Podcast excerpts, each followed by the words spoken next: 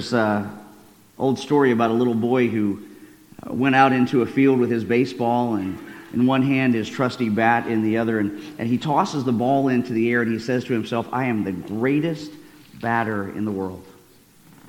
And then he swings and misses. Picks up his ball again threw it into the air again. Uh, and as he swung he repeated to himself i am the greatest batter in the world. And once again he missed. Now this time he, he stopped to examine his bat to make sure there weren't any holes in the top of it uh, and then he picks up his ball, he adjusts his cap, tosses the ball into the air for the third time, and says again, I am the greatest pitcher in the world. or batter in the Oh, I gave away my joke. See? I kept hearing this echoing in my head. Can you, turn, can you turn off the choir mics? Can you guys turn off the choir? Thank you. I'm sorry. Well, anyway, now you know the, now you know the punchline. So he says to himself, after he's all depressed and, and, and upset, he says, Wow, I, I, I missed three times in a row. I must be the greatest pitcher in the world. But you guys already got the punchline before I said it. So that's something else I forgot this week. I don't know what I'm doing. But anyway, my point in telling you that is today on this first Sunday of the new year, uh, when we look back over the last 12 months, I'm not sure uh, whether most of us would consider ourselves pitchers or batters, and I'm not sure which one I am today. Uh, but one thing for sure is that we have all struck out from time to time over this past year, haven't we? Yeah. Uh, and like that little boy with his baseball, I would suggest, though, that our perspective uh, makes all the difference in this year to come when we look at life. And you're going to see that uh, and the proof of that in our message today from our psalm, uh, and also in the way that it points to the life of the Messiah and the hope that men and women have been seeking for generations and are still looking for today. So we're up to Psalm 75. Uh, and if you usually read along, I usually do ESV, but today I'm going to read it in the King James Version for you. So Psalm 75, beginning in verse 1. And he writes, Unto thee, O God, do we give thanks. Unto thee do we give thanks, for that thy name is near, thy wondrous works declare. When I shall receive the congregation, I will judge uprightly. The earth and all the inhabitants thereof are dissolved. I bear up the pillars of it. Selah. I said unto the fools, Deal not foolishly, and to the wicked, Lift not up the horn. Lift not up your horn on high, and speak not with a stiff neck. For promotion cometh neither from the east, nor from the west, nor from the south, but God is the judge. He putteth down one and setteth up another. For in the hand of the Lord there is a cup, and the wine is red, it's full of mixture. And he poureth out of the same, but the dregs thereof, all the wicked of the earth shall wring them out and drink them. But I will declare forever, I will sing praises to the God of Jacob. All the horns of the wicked also will I cut off, but the horns of the righteous shall be exalted. Brothers and sisters, this is the word of the Lord. You know, just like uh, Psalm 74 that we worked through last Lord's Day together, Psalm 75 is uh, one that was born in a time of disaster and, and in distress, a time about 600 years before the birth of Jesus. And that disaster came in the form of the Babylonian invasion and the Jewish exile that left our psalmist Asaph in a state of shock and, and confusion and outrage as he looks around at the world and he thinks to himself, wait a minute, if God exists, and if he's all powerful, why did he allow such terrible, terrible things to happen to such a great nation and to such good people? Uh, and he's not alone in that thought, is he? You've, you've thought that before, haven't you? I've, I've thought that before. There's no sense denying it. Uh, but today, all of that confusion is gone when we come to Psalm 75, where for the psalmist Asaph, the very same circumstances with all of those same disorders around him, are contemplated from a completely different direction, from a completely different posture, uh, and a completely different attitude. And the, the, the troubles are still the same, they're just as real, but his attitude is completely changed. And, and the reason for this newfound hope and confidence that the psalmist exudes in Psalm 75 is because he's remembered something. He's remembered something vital he remembers that what we're going through, or the way that we're going through it, even when we're not sure about it, God is still at work. God is still at work, and he has a plan. He has a plan and a purpose, And more than that, he has a pattern laid out and a path for us to walk, uh, even when we feel like we can barely see around the next corner. Even when we wonder what's going to happen in our country with all of the turmoil in the Middle East again. Even when we walk into the sanctuary and have to will ourselves not to think about the church massacre in Texas. Uh, or, or, possibly even when we just need the courage to come out from under the covers in the morning and face another day. Uh, I assure you, brothers and sisters, God is still on the throne. God is still on the throne, and He knows not just what you're going through, but He already knows what He intends to do about it. Uh, the very thought of which caused our psalmist Asaph to lift up his voice in praise and thanksgiving and worship to God in today's psalm, uh, and one that really opened with a beautiful message of encouragement to the Lord's remnant people, uh, to people that were seeking after God and patiently waiting on His promise to put the world right again. And it was a message of perseverance and of confidence in God's promise to send a deliverer to chop off what Asaph calls the fierce horns of the oppressor and to restore the dignity of the oppressed. Anybody out there have any horns they'd like to see chopped off in this new year? Right? Anybody have any nagging, uh, poking, prodding problems from 2019 that you'd like to see cut out of your life in 2020? Yeah. Or, or maybe just some that you'd like to see for the Lord to shed some fresh light on and direction on. I know I do. And those ideas really lead perfectly into uh, the Christian holiday, and we talked about this in Sunday school this morning uh, that the church marks in the lectionary calendar this coming Monday uh, because Monday marks the Feast of Epiphany, uh, or as some Christians refer to it, Three Kings Day. It's a time set aside to commemorate those uh, enigmatic figures from a faraway land who brought gifts to the baby Jesus.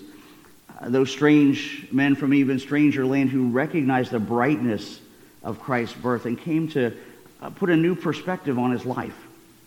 one that even his own people didn't recognize uh, if you remember from the beginning of the Gospel of John, he tells us uh, the true light which gives light to everyone was coming into the world.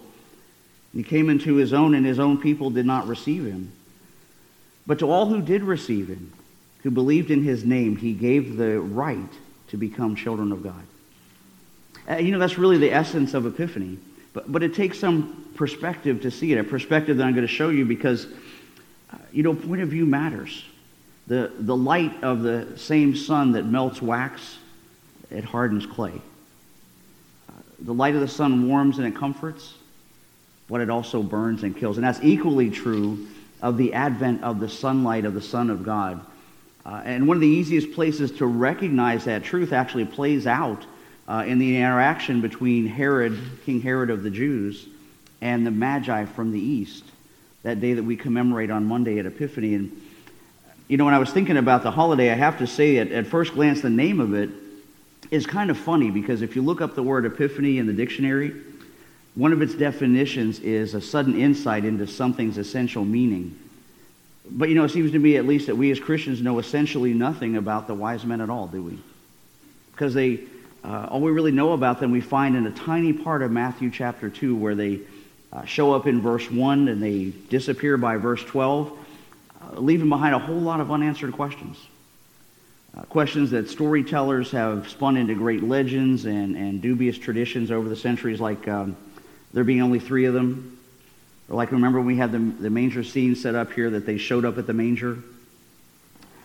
But as in all things, the truth of God's word and the real story behind these men uh, is so much more intriguing and straightforward than our made up traditions. And I want to share that with you just briefly in the context of Scripture in general and of Psalm 75 in particular, where we see God's plans and his promise to ultimately raise up his people and finally ruin our enemies in whatever form they take.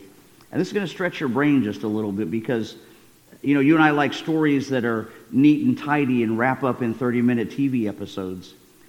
But we have to remember that God's plans are long term, His purposes are eternal. His perspective is generational. So keep that in mind, but it's also very personal. He also involves individual people and their very real problems. And to see what got this whole ball rolling, we need to take a look back at a strategic point in time, as I said, around 500 years before the birth of Jesus, uh, to the time of Israel's exile in Babylon, where both Psalm 74 and 75 speak of, uh, and to the life probably of the greatest man of God living at that time, a young man named Daniel. And you guys remember his story, right? The, the young man who was a member of the Israeli nobility, who had been taken into captivity, and who, uh, in the providence of God, came into the court of the king of Babylon. The scriptures tell us three years were there, uh, had passed, and then it happened that the king, King Nebuchadnezzar, had a dream that really shook him, really troubled him past the point of being able to think about anything else. So he calls together all of his magicians and enchanters and astrologers, uh, but nobody could interpret the dream for him. And nobody, that is, until God sent the interpretation to Daniel, uh, who was at the time uh, just one of the king's most junior officials kind of some minor bureaucrat in a back office. But to God, he was the man of his choosing for that hour. And when Daniel, by the inspiration of the Holy Spirit, received the dream's meaning and he solved the king's problem, Nebuchadnezzar said to him in Daniel chapter 2, ah, Truly your God is God of gods and Lord of kings and a revealer of mysteries. For you have been able to reveal this mystery. And then the king gave Daniel high honors and many great gifts and made him ruler over the whole province of Babylon and chief prefect over all the wise men. That was a title that was reconfirmed on him by Nebuchadnezzar's successor in Daniel 5, who the Bible tells us made him chief of the magicians, enchanters, Chaldeans, and astrologers. You see the path starting to form here? So, in other words, Daniel was appointed chief of the wise men. He, he was head of the Magi. He was a servant of God to supervise these sinful sorcerers, these zodiac readers. And you know, God does that sometimes. Sometimes He puts His people in difficult and dangerous and spiritually dark places to bring a change of heart to people we may not expect for God to change. Have you ever seen that happen? And that's exactly what happened with Daniel and his ministry to the Magi. It was a ministry that would have gradually but persistently exposed these pagan philosophers to the worship of the one true God and to the truths of his holy word. And also give them the promise of a deliverer who would come to save them and enlighten them and teach them real wisdom and truth. And Daniel would have also turned to the comfort of his fellow Jewish believers. And he would have prayed and worshiped with them. He would have sought God uh, daily for the rescue and relief from this burden that they were going through physically and spiritually. In fact, he may have even prayed along with Asaph in the words of Psalm 74 from last week. Uh, Lord, remember your congregation, which you purchased from of old, which you've redeemed to be the tribe of your heritage. Maybe even remembering from Psalm 75 today that God is the judge. He puts down one and setteth up another. For God says, I will break the strength of the wicked, but I will increase the power of the godly. And you know, God did that for Daniel. And he knew the secret of receiving that power and holding on to that hope was by consistently sharing his faith and praising God publicly in the process. Just like Psalm 75 we read this morning tells us, Unto thee, O God, do we give thanks. Unto thee do we give thanks, for that thy name is near, thy wondrous works declare. And you know, Daniel and his countrymen in exile did that.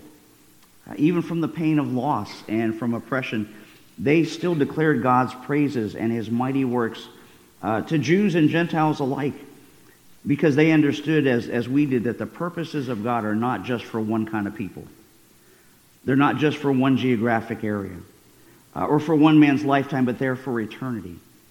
Uh, and as the scarlet threads of God's grand plan of redemption start to fold together and, and to form a pattern here, we know that pattern that brought the Prince of Peace into this world but it did it with the express purpose of sending him to the cross. And so keep that story of Daniel in your mind and then fast forward with me about 500 years to the time when Jerusalem is again under foreign occupation, but this time it's the Roman Caesar instead of the king of Babylon. A time when the prophet Daniel is long dead, along with all those wise men that he had been put in charge of, but his faith wasn't dead, and neither was the truth of God's word that he had taught those, those wise men he was in charge of. And this is where the Gospel of Matthew picks up the story in Matthew chapter 2 and tells us Now, after Jesus was born in Bethlehem of Judea, in the days of Herod the king, behold, wise men from the east came to Jerusalem, and saying, Where is he who was born king of the Jews? For we saw his star when it rose, and we have come to worship him. Did you notice they said his star? Not just a star. Well, how did they know it was his star? Uh, why didn't they think it was just a star of portent for their own land? Why didn't they think it was uh, some sign from some foreign god? And for that matter, since they were just as much astrologers as astronomers, why didn't they think, wow, that, that's really cool? What a great natural phenomenon for us to track. Well, you know, it's very likely it's because these so-called magi were actually descendants, and maybe more than descendants, but 10th generation disciples of the group of wise men. Men who were wise to the things of God, men that the prophet Daniel had formed in Babylon after his promotion by the king and that heavenly vision. You see how God's plans pull together? The descendants and followers of men that Daniel had taught the scriptures to. Messianic scriptures filled with hope and promise for the future. Scriptures like Numbers 24, when Balaam blessed Israel in spite of himself and said, I see him, but not now. I behold him, but not near. A star shall come out of Jacob, and a scepter shall rise out of Israel. See, in other words, God was going to send a Savior who could shine light and meaning and purpose on your individual life uh, and on all the mess of this world. But not only that, he would send someone who actually had the power to do something about it. And Daniel's wise men passed on that hope. And they passed on that promise from father to son and from teacher to student until the time came, the time that his star appeared. And when they saw it, whatever form it took, whether it was a blazing comet, conjunction of planets, or even just a reflection of that same Shekinah glory of God that led the Israelites as a flame of fire by night, they knew that their hope hadn't been in vain, even if it had been a long time in coming. And they immediately began their long journey to Bethlehem. These Gentile men, these foreigners to the kingdom of God, uh, traveling nearly a thousand miles from Babylon to find their long awaited Savior. The one that the so called people of God weren't even looking for anymore, because if you remember the story, uh, when the Magi stopped to ask King Herod about it, uh, he was so blindsided he didn't even answer their question. He just sends them away and has a, a private powwow with his own wise men, with the religious leaders of Jerusalem. And Matthew tells us in his gospel that when Herod heard this, uh, heard the wise men's question about a newborn king, he was troubled, and all Jerusalem with him. And assembling all the chief priests and scribes of the people, he inquired of them where the Christ was to be born. And they told him in Bethlehem of Judea, for so it's written by the prophet, And you, O Bethlehem, in the land of Judea, are by no means least among the rulers of Judah. For from you shall come a ruler who will shepherd my people Israel. And you know what? That ruler definitely wasn't King Herod, was it? And the reason that he was so deeply disturbed is because he had been given the title King of the Jews by the Romans, even though he wasn't Jewish. Uh, and he was planning that one of his own sons, none of whom were babies at that time, would get it when he was done with it. Ignoring the wisdom of Asaph in today's uh, psalm that promotion cometh neither from the east, nor from the west, nor from the south, but from God alone. Because, you know, Herod wasn't about to give up his undeserved promotion, and he didn't let the news of Christ's birth melt his heart. Instead, it only hardened him more against it. And so, uh, naturally, he didn't jump on board with the idea that God had a better ruler in mind for his people. A ruler who would, in the words of Psalm 75, receive the congregation and judge it uprightly. But that was God's plan. That was his plan from eternity past and his purpose and his pattern that worked in and through the lives of ordinary, very real people just like you and me. Uh, people with very real problems and very real pains and nagging pressures uh, who oftentimes don't know what they want to do next. But that was Matthew's point in these first two chapters of his gospel. That was Daniel's message in his vision, and that was Asaph's hope and comfort in Psalm 74 and 75 that a Messiah was coming to make all the world's wrongs right again. Not just in some kind of big macrocosmic way, but in a personal one. And one that gets right down into the mud with us uh, and into the midst of the realities of this world and that saw its Savior born in the meanness of a manger. See, brothers and sisters, Jesus is that one. He's the long sought after the Messiah. He's the one who's big enough to help but small enough to care. He's the one who would be a light for the Gentiles like those magi. And the glory of Israel like Daniel and Asaph that's the meaning and the message of Epiphany. It's one that transcends all of our cultures and all the peoples of this world and our pains and our problems. It's one that isn't afraid to ask God the tough questions. It's one that doesn't shy away from our very real lives, but finds its purpose in God the Father who called light out of darkness. Finds its comfort in the Holy Spirit who illuminates the cracks and crevices of our lives that we don't want other folks to see. And it's in the bright hope of Jesus Christ, the Son, in whom is life and light for all of us who love him. For all of us that are looking eagerly for him to appear again and to show us the way forward to a place where the hopes and disappointments of yesterday don't have any more sting. To a place where the Herods of this world don't have any more power over our lives. To a place where the, the pain and pressure of this life aren't permitted in the radiant sunlight of his presence. So, brothers and sisters, let's go into 2020 looking forward in hope, acknowledging that this year, as with every time and space, is under Christ's sovereign rule and that we are safe in his hands, that we're called into his service and we're committed to share his love with everyone that we meet, inviting them to this table of mercy where we receive God's grace. Will you pray with me?